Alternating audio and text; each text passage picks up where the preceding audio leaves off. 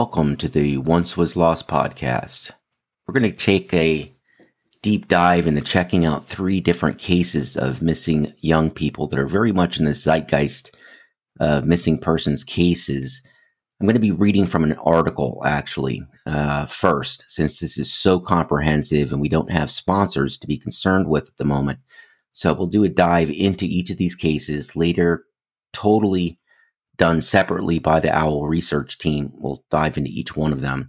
For now, we want to remind everyone that we are a tool for the OWL Once Was Lost Missing Persons application. It's a free app, of course, and it is the single most important app you can have on your phone if you have kids, elderly parents, or a family member with dementia or Alzheimer's and manages to possibly wander off. Uh, I live here in Florida, and trust me, that happens quite often uh, without anybody seeing them. It literally can be the difference in life or death in this case. Abducted children only have a 6% chance of being found alive if they're not found within that first crucial hour. It's unacceptable, especially knowing that this app is here and free being put together by Nick Conway after his own child went missing in a store. So he was so affected by this that he created the app for all of you and the friends and family of members you tell about this super yet so simple and important application. We also are getting some support, even though we haven't asked for any, on Patreon uh, funds to make sure the app can be maintained properly and be available 24 7. God forbid the worst does occur and you need literally tens or hundreds of thousands of people out there with your info on the missing person in question so we can locate them in real time and within that first crucial hour, which we have actually a shot at doing, unlike an Amber Alert. Amber Alerts are fine, but are restricted usually to only so called safe cases where a person searching cannot be put in danger's way. A lot of people don't realize that. This means that not all missing children get put on an Amber Alert. Amber Alert system is also over 20 years old, and it has never assisted in locating an actual abducted child. So this app, the Owl Missing Persons app for Apple and Android devices, is so crucial, as well as subscribing to this podcast, hitting the five stars for us so that we will be suggested by Apple and also downloading and giving this selfless application a five star rating as well. So both of them work together as tools here. So we also want to officially begin asking for Patreon support because we are growing and that's a great thing. But it does come with challenges and we need the help. It's crucial and could be the difference for any one of you in an emergency situation. We only ask that maybe if you can afford $2 a month to go to the www.patreon.com forward slash a Sonder production and sign up and be a producer of the podcast and the Owl application. So that's patreon.com. That's P A T R E O N dot com forward slash and then a Sonder production. That's A S O N D E R P R O D U C T I O N. Be a part of the solution that as we grow and you all grow with us, we will absolutely be able to find missing persons within a rapid time frame if indeed they are within a four, 40 mile range radius and you have that app ready to go immediately we also have a $3 and $5 tier, tier if you can afford it. Just anything you feel comfortable with. And that $2 can literally be the reason the OWL app crosses the entire nation, evenly packed with people just like you who want to be a part of the solution and to never see any of these horrific events happen to them, friends or family, or just even your neighbor. No one should have to lose their child while the while this OWL app and podcast is available. That's what I'm trying to get across here. So please go ahead and smash the five star review for us. Please get the app, subscribe now if you haven't already.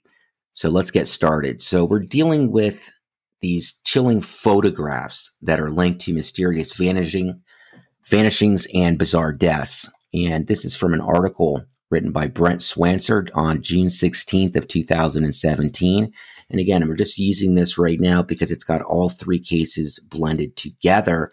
So it's comprehensive and uh, don't mind using it because then we're going to dive into each one of these cases individually at a later date. Oh, I should let you guys know too, we're going to be doing an episode from somebody that I actually know uh, that went to prison for murdering his girlfriend. It was a horrific event. And uh, I just want to interview this guy and kind of get into his head and understand what happened here, what what went wrong, you know. And obviously, domestic uh, abuse is a huge issue uh, in this country, and we want to find out, you know, how how do we prevent this from happening? And I think by obviously going directly to the source is the way to do that.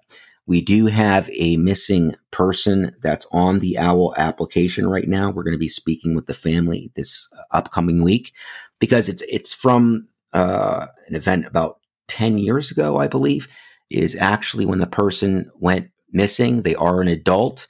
So that's why it's a little bit different than than being a child. And it was uploaded much, much later. But the family does want to know where this person is, just to at least know that they're okay and we're going to help them. We're going to do everything that we possibly can to help them locate uh, this missing family member. Okay, so in the world of vanished people, there's often no concrete evidence to go on. Our minds are forced to imagine their last moments, their fates projected upon the screens of our imaginations, with every individual perhaps picturing it differently. However, they say a picture is worth a thousand words, and in some mysterious disappearances, there is a bizarre photographic evidence left behind hinting at the fate of these people who have stepped off the face of the earth. These are peeks into the macabre last minute images of the vanished, a look through the window of the unexplained into a place where we have a chance to glimpse the answer to these riddles forever preserved in photographic form, time frozen for these lost souls who still wander out past the periphery of our understanding. These are cryptic clues etched onto film, immortalized, perhaps forever beckoning and taunting us from the fringes of mystery. So, one well known and spectacularly creepy such case is that of the vanishings of nine year old Michael Henley and 19 year old Tara Calico who had no relation and did not know each other, but whose separate baffling disappearances would nevertheless converge in a rather spooky and bizarre manner. The first advantage was Henley when he disappeared on April 21st of 1988 during a family camping trip to the Oso Ridge area of the Zuni Mountains in New Mexico in the United States. He would never be seen alive again, and no trace was found of him at the time, despite massive, intensive searches confounded by a major storm that hampered efforts at the time. That same year at 9:30 a.m. on September 20th, 1988, teenager Tara Calico left her home to go on a bike ride along Highway 47 near her home in Belen, New Mexico. Although she was in good spirits when she left and showed no signs of anything amiss, she told her mother, Patty Doel, to come looking for her if she did not return by noon. This would prove to be a rather spookily prophetic thing to say in retrospect. Indeed, she did not return by noon. And when her mother went to drive around and see if she was just late, Tara was nowhere to be found. And the mother was alarmed to find the cassette tape Tara had been listening to lying on the ground, lost alongside the highway. And I do know that the tape she had been listening to was Boston. I remember that specifically. I believe it was their first album, which is which was a huge success. Don't ask me why I remember that, but I do. Um, and everybody back then had uh, Walkmans, so it's kind of like your iPod today, but you had a Walkman back then. You know, your older listeners will know what I'm talking about. And you, it was basically a cassette player, but it was very small and you could carry it around with you. So, Tara Calico, authorities were soon notified, and the last time anyone could remember seeing her was around 11:45 a.m. Riding along the highway, listening to her Walkman. Some witnesses claimed that they had seen a light-colored 1953 Ford pickup with a camper shell driving behind her. but it was rather unclear if this had anything to do with this disappearance, whether they were just friends of hers or were simply just some people harmlessly passing by. And no one actually saw her have an altercation with or get abducted by anyone. After a thorough search of the area, the only sign of Tara that would turn up was that fragmented pieces of that broken Walkman found at a nearby camping area, and Tara Calico seemed to have completely vanished into the thin air.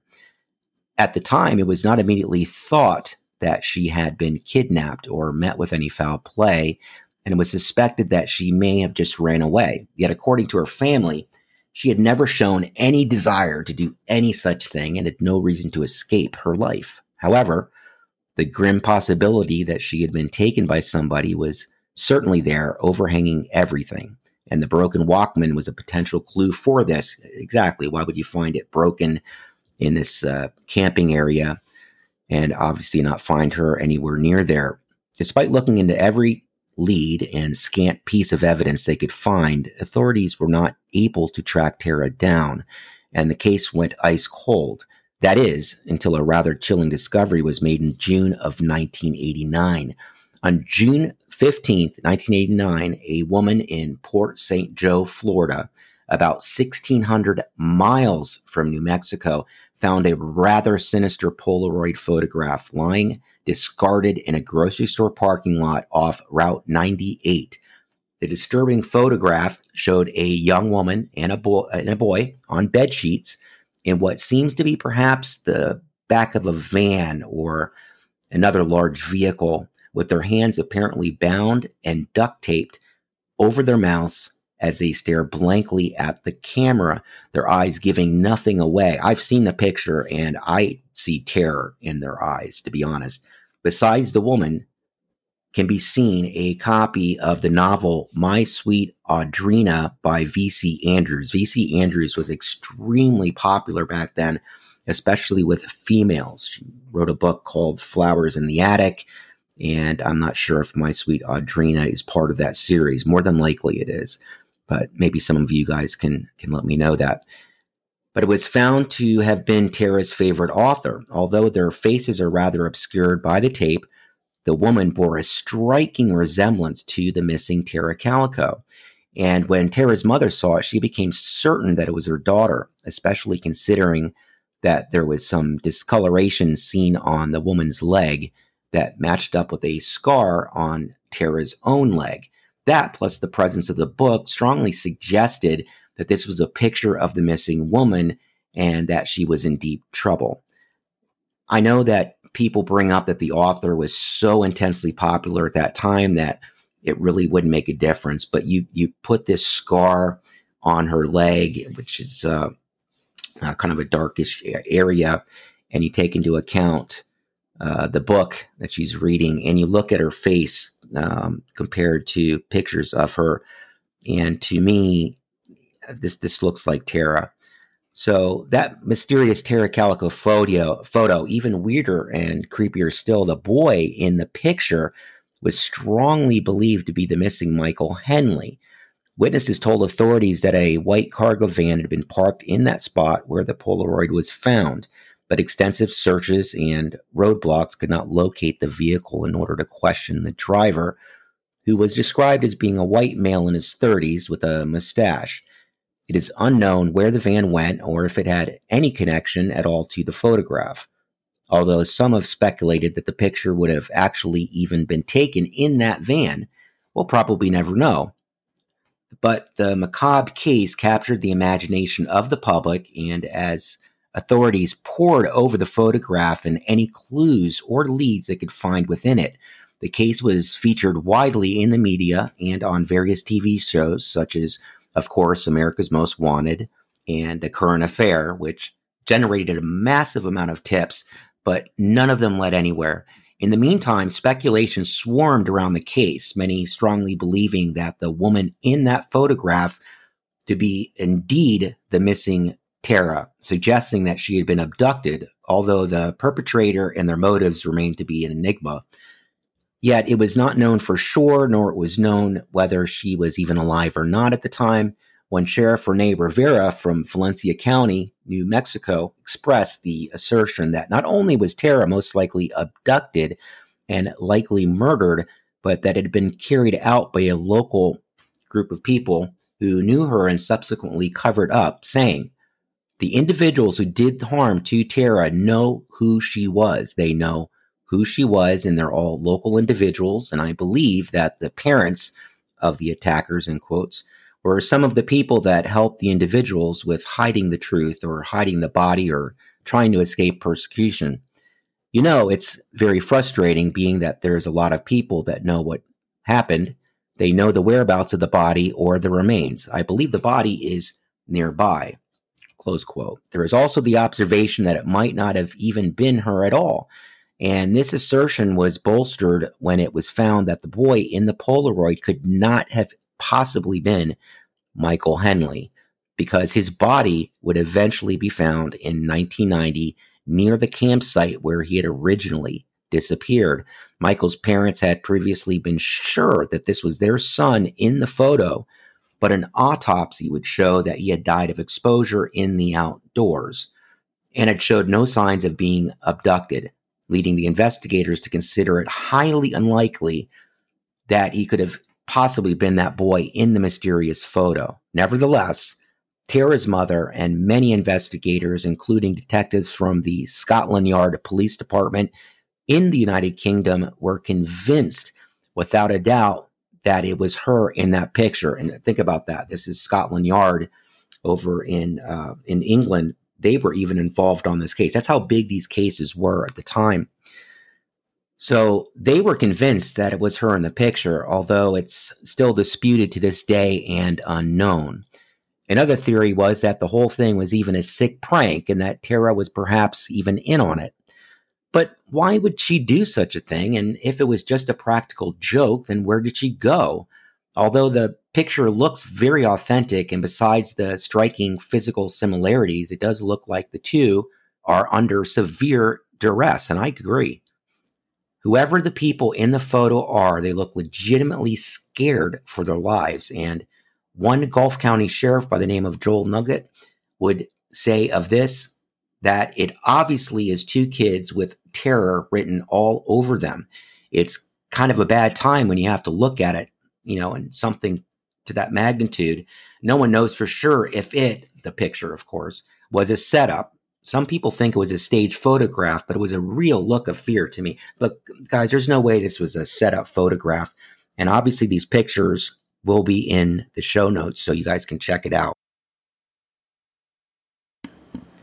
So, also muddying the waters are some leads that later came in suggesting that Tara had been perhaps hit by a car, either intentionally or accidentally after which the startled occupants of the vehicle had disposed of her body, and this would mean that it could couldn't have been her in that Polaroid. But in the end, you know, no one really knows. Tara's body has never been found, and she has never been seen again. It is not known what happened to her, or even if it was really her in that photograph.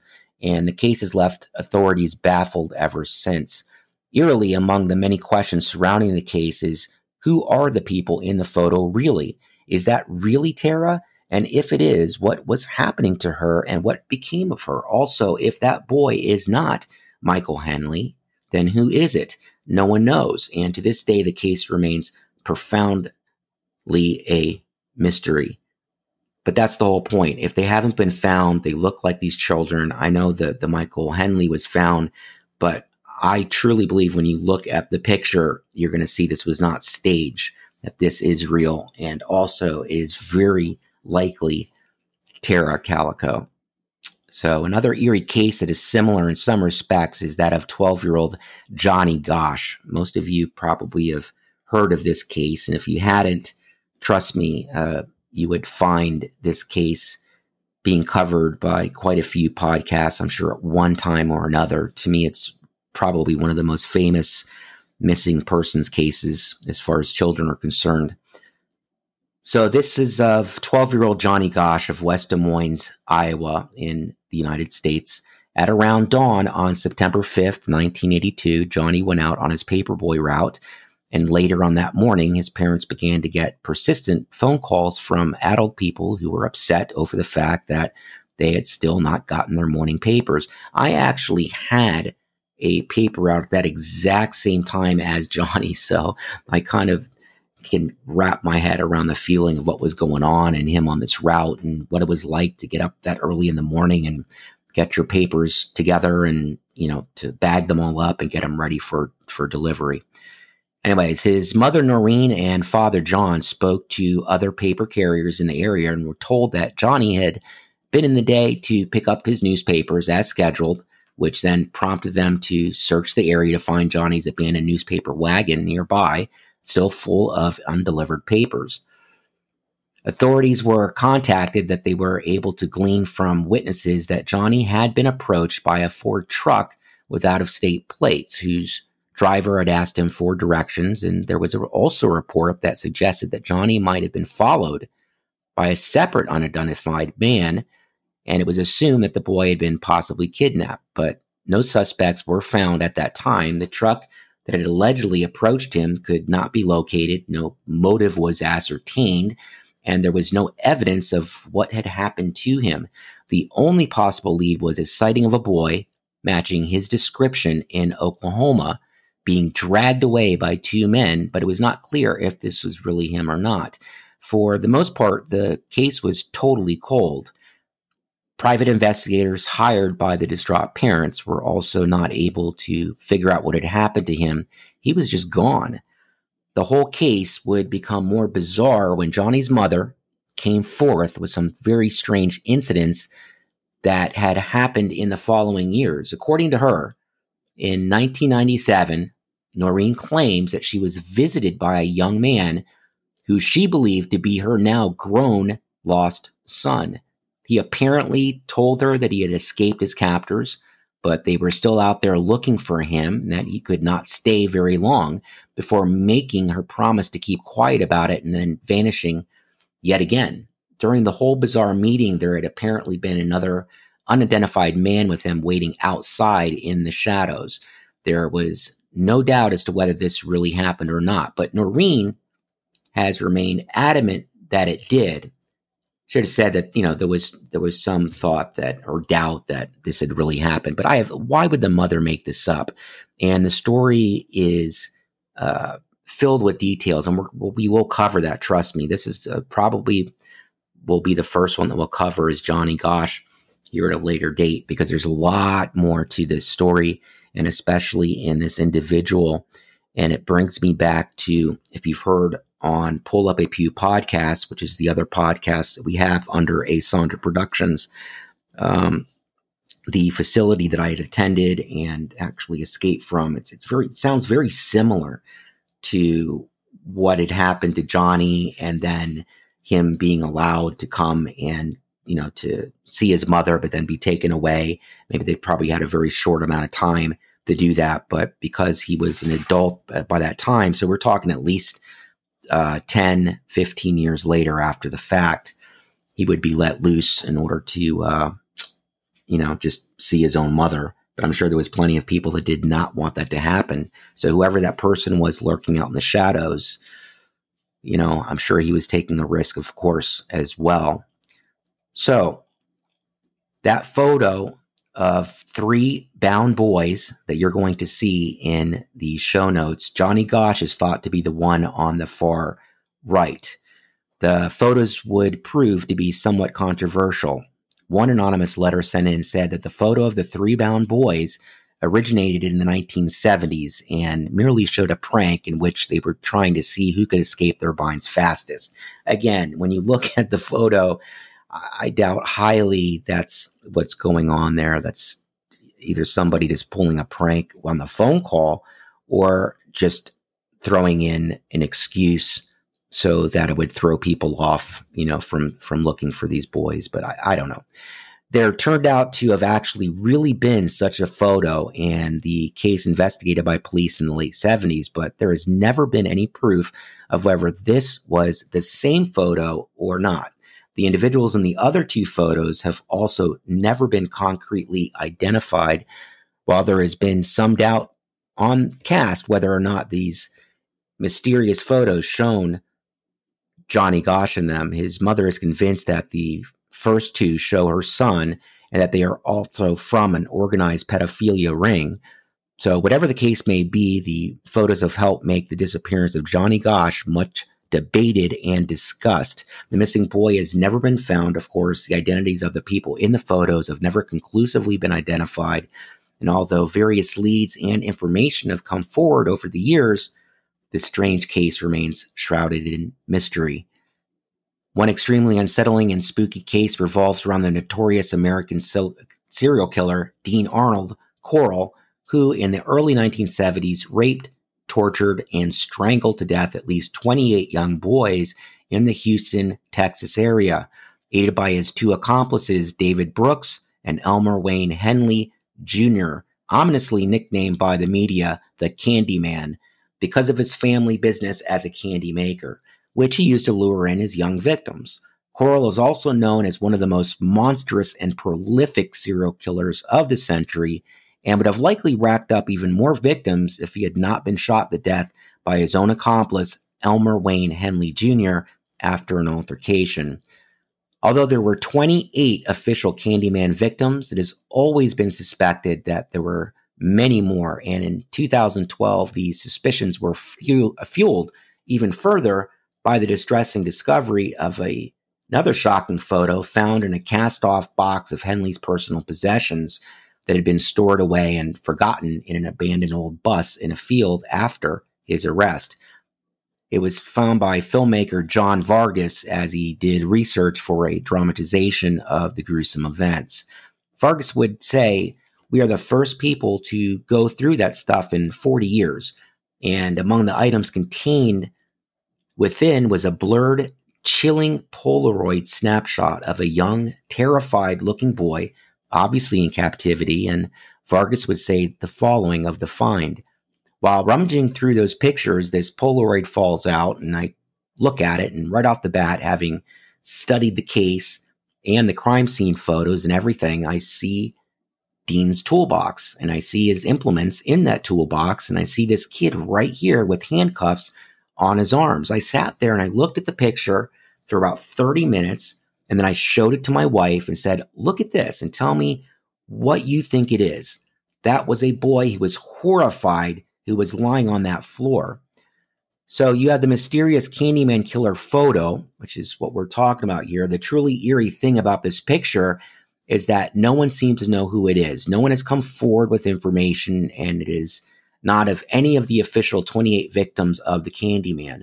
Considering that Corll has no known victims who managed to escape his clutches, it's very likely that this is not only a picture of one of them, but also that he was likely gruesomely tortured, killed, and worse just moments after this photo was taken. When Vargas confronted Henley in prison, who was doing a life sentence, of course, about the photograph, the inmate claimed that he did not know, but divulged that there were certainly other victims in the killing spree that have yet to be uncovered. As to who the boy in the photo could be, one forensic anthropologist who took a look at it has said, I compared the photograph with the missing person information, such as descriptions and photographs that are relevant to the 1973 murder cases and are available in the HCIFS files. I have also compared the photograph to photographs of previously identified victims that are available in the HCIFS files. The relatively poor image quality does not allow for a conclusive comparison of features to know that are known or unknown individuals associated with the 1973 murder cases. However, the individual depicted is not immediately recognizable as one of the known victims or missing persons in the photographs or descriptions in the HCIFS files. Any information regarding the individual shown in the photograph may aid HCIFS or law enforcement in identification efforts or the investigation. Other mysterious photographs linked to vanishings were taken by the victims themselves shortly before they disappeared and potentially hold clues to their deep mysteries. In March of 2014, two young Dutch women by the names of Lisanne Froon and Kris Kremers were in the country of Panama for a homestay study trip to learn Spanish, looking for a day out enjoying the beauty of the countryside. And on April 1st of 2014, Lisanne and Kris sent out on a day hike on the pristine Peñasquita Trail, which is located near the town of Boquete and the Baru volcano. Hope I didn't butcher that. I probably did. Along with their lost family, host family's dog, it was planned to be a very short, routine excursion and to take some scenery in the clouds around the forest area, perhaps do some swimming, and then come back and go to their studies. And they had only brought with them the barest essentials, such as swimsuits, sunglasses, cameras, you know, just, just basic touristy items. They weren't, you know, going out for a day hike or a couple of days to bring anything such as food or, or, water. Yet they would walk out onto that trail into the jungle and seemingly off the face of the earth, never to be seen again. The night only the dog returned without either Lisanne or Kris, and the worried host family became concerned. It was soon turned that out that uh, both women's families shortly after stopped receiving regular mobile phone messages and communications from their daughters and their Facebook updates had also abruptly stopped. So when Lisanne and Kris missed an appointment that next day, they were declared missing, and the Panamanian authorities organized an intensive search. And I have to say, it's very quick, you know, for a foreign government. But of course, you've got issues with tourism in these different areas, different countries, and you know they don't want things to look bad for any American tourists, uh, especially I would say in in Panama. So, anyways, they uh, organized an intensive search which scoured the terrain using police, aircraft, soldiers, scent dogs, and signal flares to alert the women to their presence in any case they were lost, all with the help of locals and native tribes of the area. While in the meantime, a $30,000 reward was offered by the families for any information. After 10 days of meticulously searching the region, no signs of the two missing women were found, and they seemed to have simply just disappeared again into thin air like uh, everybody else here. The only clues as to what may have become of them came from the witnesses who claimed to have seen the two women having lunch with two unidentified men before embarking on their hike, but it was totally unknown who they were or what connections they had to the disappearances, if any. Lisanne Froon and Kris Kremers, you know, it would take nearly 10 weeks later that a clue would even finally come in the form of a backpack brought to police by a woman claiming she had found it abandoned beside a river near the village of Alto Romero. The backpack was soon determined to be that of the missing Lisanne Froon, and a treasure trove of new clues was found within. Among the various mundane belongings found within the bag, such as the sunglasses, cash, and a passport, were also both of the missing woman's smartphones and Leanne's camera, all found to be dry and in remarkably good condition. These phones and camera would go on to provide several rather dark hints as to what happened and propel the case further into the realm of mystery. When the phone's call histories were checked, it was found that on the very day they had set out on their hike at around 4:30 p.m., they had tried to make a call to emergency services, but the call had not gone through. Over the next few days, it seems that they had then repeatedly tried to dial various emergency numbers in both Panama and the Netherlands, none of which had gone through, of course, and all of them interspersed by the phones frequently being powered on and off, possibly to conserve the batteries. Leanne's phone finally had died on April 5th, and although Kris's phone had continued to function, it was not used to make any further actual calls, simply being turned on and off again, perhaps in an attempt to find reception before wasting power on another futile call. Oddly, on April 6th, though, there had been several attempts to enter a PIN number that had failed.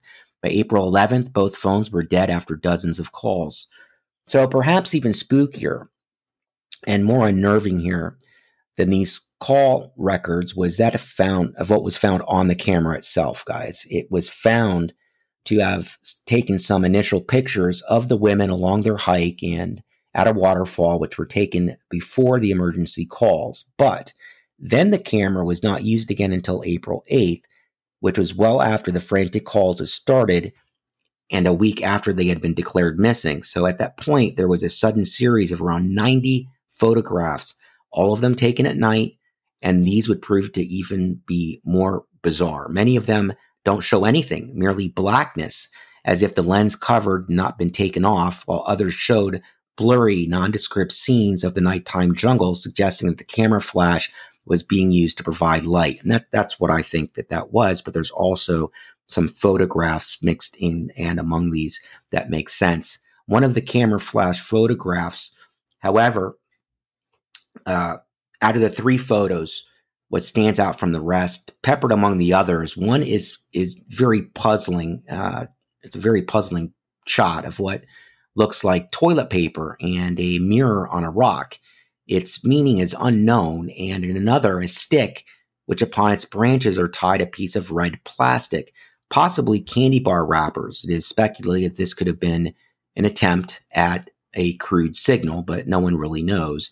The third is probably the weirdest and shows an extreme close up of Kris Kremers' hair. The meaning of these strange photos is unclear, but they were and still are seen as holding ominous hints as to what happened to the missing pair.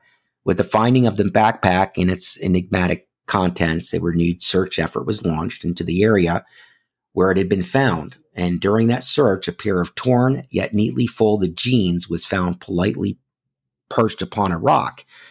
But more grisly and sinister discoveries awaited the searchers as they began to find bits of human remains scattered about the jungle along the riverbank, mostly bones from the foot, and most notable of these was a boot with the remains of a whole human foot ensconced within, as well as a pelvic bone found behind a tree nearby it. Oddly, it was found that while some of these bones appeared to be rather fresh, others were bleached, Considering the state of the remains, it was impossible to determine the cause of death for either Lisanne or Kris. Because, yeah, if, if, some of them are looking fresh, but yet others are bleached, it takes quite a bit of time in order to bleach bones that way in a natural setting, you know, with the uh, sun beating down on it or, or the, just the weather weathering the bones themselves. So that stick with the red plastic on it. So the remains, plus that strange, uh, you know, the rest of the phone calls and photographs started up heavy speculation on what had happened to them. One idea was that the pair had gotten lost and then proceeded to use the camera to try and signal the search party, possibly after being injured and unable to move. The stick with the plastic could have been a makeshift uh, way to get the attention of planes uh, flying overhead, though it's it's just it's so small. But then again, if that's all you have, and you got to remember they really didn't take anything with them when they went on this trip, and let that be a lesson. You know, they left pretty late in the afternoon on a pretty you know decent length trail, and they brought nothing along with them in case you were to get lost. You would need, need to min- minimally have some water with you and some food, maybe a compass, some way to get people's attention if you were to get lost other than your cell phone. I know everybody's got phones and you think, well, if I got my phone, phones fail, plus phones can only do so much, especially if you're not going to get a signal with them. So, anyways, after this, um, they may have died out there in the wilderness and the scavengers could have done the rest, scattering the remains. However, if they were trying to signal ground search parties, then why not just call out to them? Also, why is it that none of the local tribes had come across them?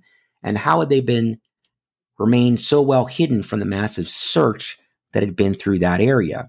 Another more disturbing theory is that they were stalked and killed by some sort of large predator. The girls had been stalked and, and uh, killed by a predator, and that the camera flash pictures could have been an attempt to unsuccessfully drive it away as it closed in on them. Uh, maybe a panther or something of that nature is what I'm thinking of there. Although what predator is is is obviously unknown, there is also the possibility that they could have met with foul play, perhaps at the hands of the two young men they had been seen with. But there's no real evidence of this at all. What happened to Lisanne, Froon, and Kris Kremers? Well, what is the meaning behind their remains, the bizarre phone records, and those haunting pictures? You know, what do they all mean? Did these young women fall victim to the terrain, predators, either animal or human, or did they simply get hopelessly lost? These are the questions that have yet to be answered. At least one of these cases of vanishings, a photo taken by the victim may have even captured an image of the one behind it all on February 27th of 2015, 18 year old Daylene Moke Pawa went out hiking up in the Haiku Stairs on the island of Oahu, Hawaii, also called the Stairway to Heaven. The Haiku Stairs are a series of 3,922 perilously steep steps leading to a radio tower perched within the Kaula mountain range and were built by the U.S. Navy in 1942. I probably butchered that too. the stairs were closed in 1987 and they are technically off limits to casual hikers, but many ignore this and go up them anyways for the thrill of danger and the stunning yet beautiful scenery to be found at the top. Pua was one of these, but he probably did not suspect that this would be his last hike before vanishing off the face of the earth. Pua was last seen in the Waianae, Oahu, at a bus headed for the stairs, but it is not known that whether he reached his destination as he regularly posted pictures in his progress on social media, and one picture was of the stairways themselves, so he must have made it to the location, which was posted at 11 a.m. After this, the post suddenly stops and Pua was never heard from again. A land and air search, including the fire department, local volunteers, drone operators, and the U.S. Navy, failed to find any sign of him, although they did hear from two witnesses who claimed to have heard a man shout for help on the day he went missing. At first, it was mostly suspected that he had slipped and fallen over one of the many harrowing cliffs of the area and then swept out to sea. But a sinister finding would be noticed when his last photo was carefully looked at. This one is really creepy too, guys. The photo in question seems at first glance to be merely a scenic shot of some mountainside forest, but sharp eyed observers pointed out that something quite ominous could be seen lurking near a tree in the background. Closer inspection shows what appears to be a man crouched down in the foliage as if in hiding. Considering that this was one of the last photos Pua took, it is suspected that this man could be someone who was following Pua and potentially abducted or killed him. Daylene Moke Pua has still not been found, and the person in the photograph has not been identified. You've got to see that photo. I'm telling you, it's very creepy. It's going to be in the show notes, so don't worry. What happened to him? Who is the mysterious man in the photograph, and does he have anything to do with his disappearance? We don't know. So, we're going to give you a breakdown of the photos, and you got to look clearly. I'm going to show there's going to be a series of photos, but though each one of them will get closer in and you'll be able to see what's there. And I'm telling you, it's it's creepy, very creepy. It's a, a, suspicious person up to no good. Maybe it's a it's a person hiding in the bushes in the middle of nowhere. Basically, I mean, what what are they doing there? So another case concerns a photo of possible cause for a vanishing, who may be of a more paranormal nature. In the early 20th century, a folklorist named Charlene Charlie Noonan supposedly spent years traveling about collecting and compiling the lore, myths, and supernatural tales of communities throughout the South and Southwestern United States. One story came across in Oklahoma was that of a mysterious old hermit woman who was said to live in a dilapidated old farmhouse in the middle of nowhere. It was said that the old lady was a specter or a demon or a wraith of some sort, and that a large hound was never far away from her, padding alongside her wherever she went. Noonan was purportedly intrigued by this story, and so he went to go look for the house and its strange denizen, after which he vanished without a trace. Eventually, Noonan's wife, Ellie Noonan, came into possession of Charlie's missing camera, and after a pawnbroker recognized the name engraved on the side as the missing man, he returned it. And according to the story, only one picture had been taken on the entire roll on this camera, and it shows a chilling image of some sort of shadowy looking old lady figure with a spectral large dog, just as in the legend. So, as intriguing as the story is, there is little evidence to corroborate the tale. It is unknown where the picture actually came from, and much has been written on the case of Charlie Noonan.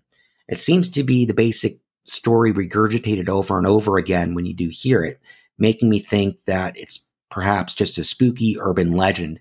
But nevertheless, considering the bizarre image and the possibility that the story is true, um, the author felt that it was important to include it here. So that photo, the Charlie Noonan photo, what what do any of these photos mean? Are these snapshots that provide a glimpse into the last moments of the vanished? Do they shed any light on these dark cases?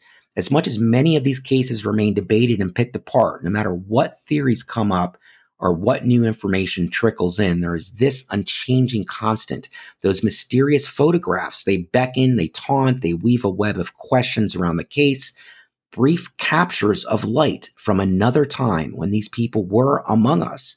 They have made these cases immortal in a sense and have served to fuel the mysterious vanishings and deaths they represent. What clues or answers may lie within them, only time will tell. But none have been forthcoming so far. And so that ends it. But that's going to apply really to the first three cases where you've got uh, um, Johnny Gosch and you've got Calico. Th- those are the ones that we're, we're going to feature the most here. This very last one I just included because it was just interesting, was part of the story of having an unknown photograph of the spectral woman and the dog. There's not a lot of information concerning that. And it's also an incredibly old uh, story. So there's really nothing that can be done to uh, you know try to figure out what that was or, or, what it wasn't. But when you do look at the Johnny Gosch uh, photo, again, it reminds me of the pull up a pew episodes that I did concerning the Bethel Baptist Boys Home and many children. I mean, they just did a massive raid in Georgia on September 1st. No, know the exact date you're going to be listening to this, but on September 1st, First, they found hundreds of children. They literally found them, and they were all uh, part of a you know sexual uh, trafficking ring, and that happens all over the nation, all all the time. You just don't hear about it. Now, this is one of the bigger ones, all happening at the same time, but there are literally hundreds of these groups that have hundreds of children that are anywhere, you know, from say five to 17 or 18. They even, you know, take them as uh, much older as teenagers. It just depends on, on the, the. It's, it's sick. But, you know, there's been a lot going on in the last two years or three years. We're not getting out of the mainstream news. A lot of these organizations are being taken around, are taken down from around the world. Uh, these sexual trafficking rings. And, um, yeah, it's, it's, it's coming along. It's uh, let's just say that there's still a lot more that needs to be done. That's why we need you to subscribe to the Owl podcast. Make sure that you're always informed of what's going on. And if we have a live missing person, if you're in that area, you will be able to search. You can look. You can help find this person. Hopefully, within the first hour of them being uploaded onto the Owl app. So we also obviously want you to download that. And that should be done first is downloading the phone app for iOS or Android and just set it and forget it. But God forbid something happens uh, to yourself, your family members, or, um, you know, any, just anybody that you know, even with friends that have elderly parents, maybe with Alzheimer's or, you know, that they also tend to, go missing from these homes. It just all depends on how good of a home that they're in. Some some of these homes are just horribly run, and uh, they don't really keep count or watch over people, and people tend to wander off. And it happens a lot more often than than you would think. So please make sure and hit the five star button for us for Apple, which is the most important. So it does help with the algorithms and for Apple to start to suggest the podcast, and it is starting to actually do that. I saw it the other day. It was starting to suggest the Owl Once Was Lost podcast. So that was phenomenal to see. We've started with a few people on Patreon already. We didn't even ask. So we are asking though now, and if you've noticed, we haven't even brought up the the issue, but you know this this app was built by uh, by Nick Conway using his own funds and you know there's there's it's free. There's there's no sponsors. There's no advertisements on it. Nobody's making any money from that. So we want it to grow even further. That's the whole point. You know if you look at the map on the application itself you can constantly see almost every day new people joining. I want it to be though when you look at that map of the United States you can't even see it because there's so many people on there. And that shows that will show that everything is evenly distributed across the US. So it's going to be tons of people within major metropolitan areas or even out in rural areas that are able to keep an eye out, keep an ear out when somebody does go missing and we can find people that way. It's just the law of large numbers. That's all this is. So again, you, but you've got to rate it. You really do. It's super, super important. If you've just listened to this, if you like what you hear, and I know this isn't wasn't a specific dive into any one of these cases, and it's just a reading from a case. That's really happy wanted to start it because it's just got the most amount of information packed in um, that we can get out on an episode, and then we're going to research each one of these uh, on their own, along with the uh, prison episode that I mentioned that we're going to be doing, and we also have a missing person off of the Owl app, and we're going to be helping that family out to the best of our ability and that interview, uh, I'm sure, will come out here in uh, the next week, just after the holiday uh, on Monday. So, everybody, do have a great holiday weekend. Please subscribe to the Owl Once Was Lost podcast. You can get it on iOS or any Android device, anywhere at all that you get your podcast. And please make sure and hit the five stars. I know I keep saying that over and over, but you guys just got to understand how important it is. Download that app, make that first if you got kids, even if you got friends that just have kids, every single person is the within the perfect demographic for this. Let's just put it that way. It doesn't matter who you are, you're going to know somebody that needs this, or at some point during your life, going to know somebody probably that goes missing in one fashion or another, just because it's so prevalent. Every 40 seconds, every 40 seconds, a child goes missing. That's the truth, and that's unacceptable. All right, guys, that's it. This is uh, Drew, and we'll talk to you next time. Guys, have a great holiday weekend.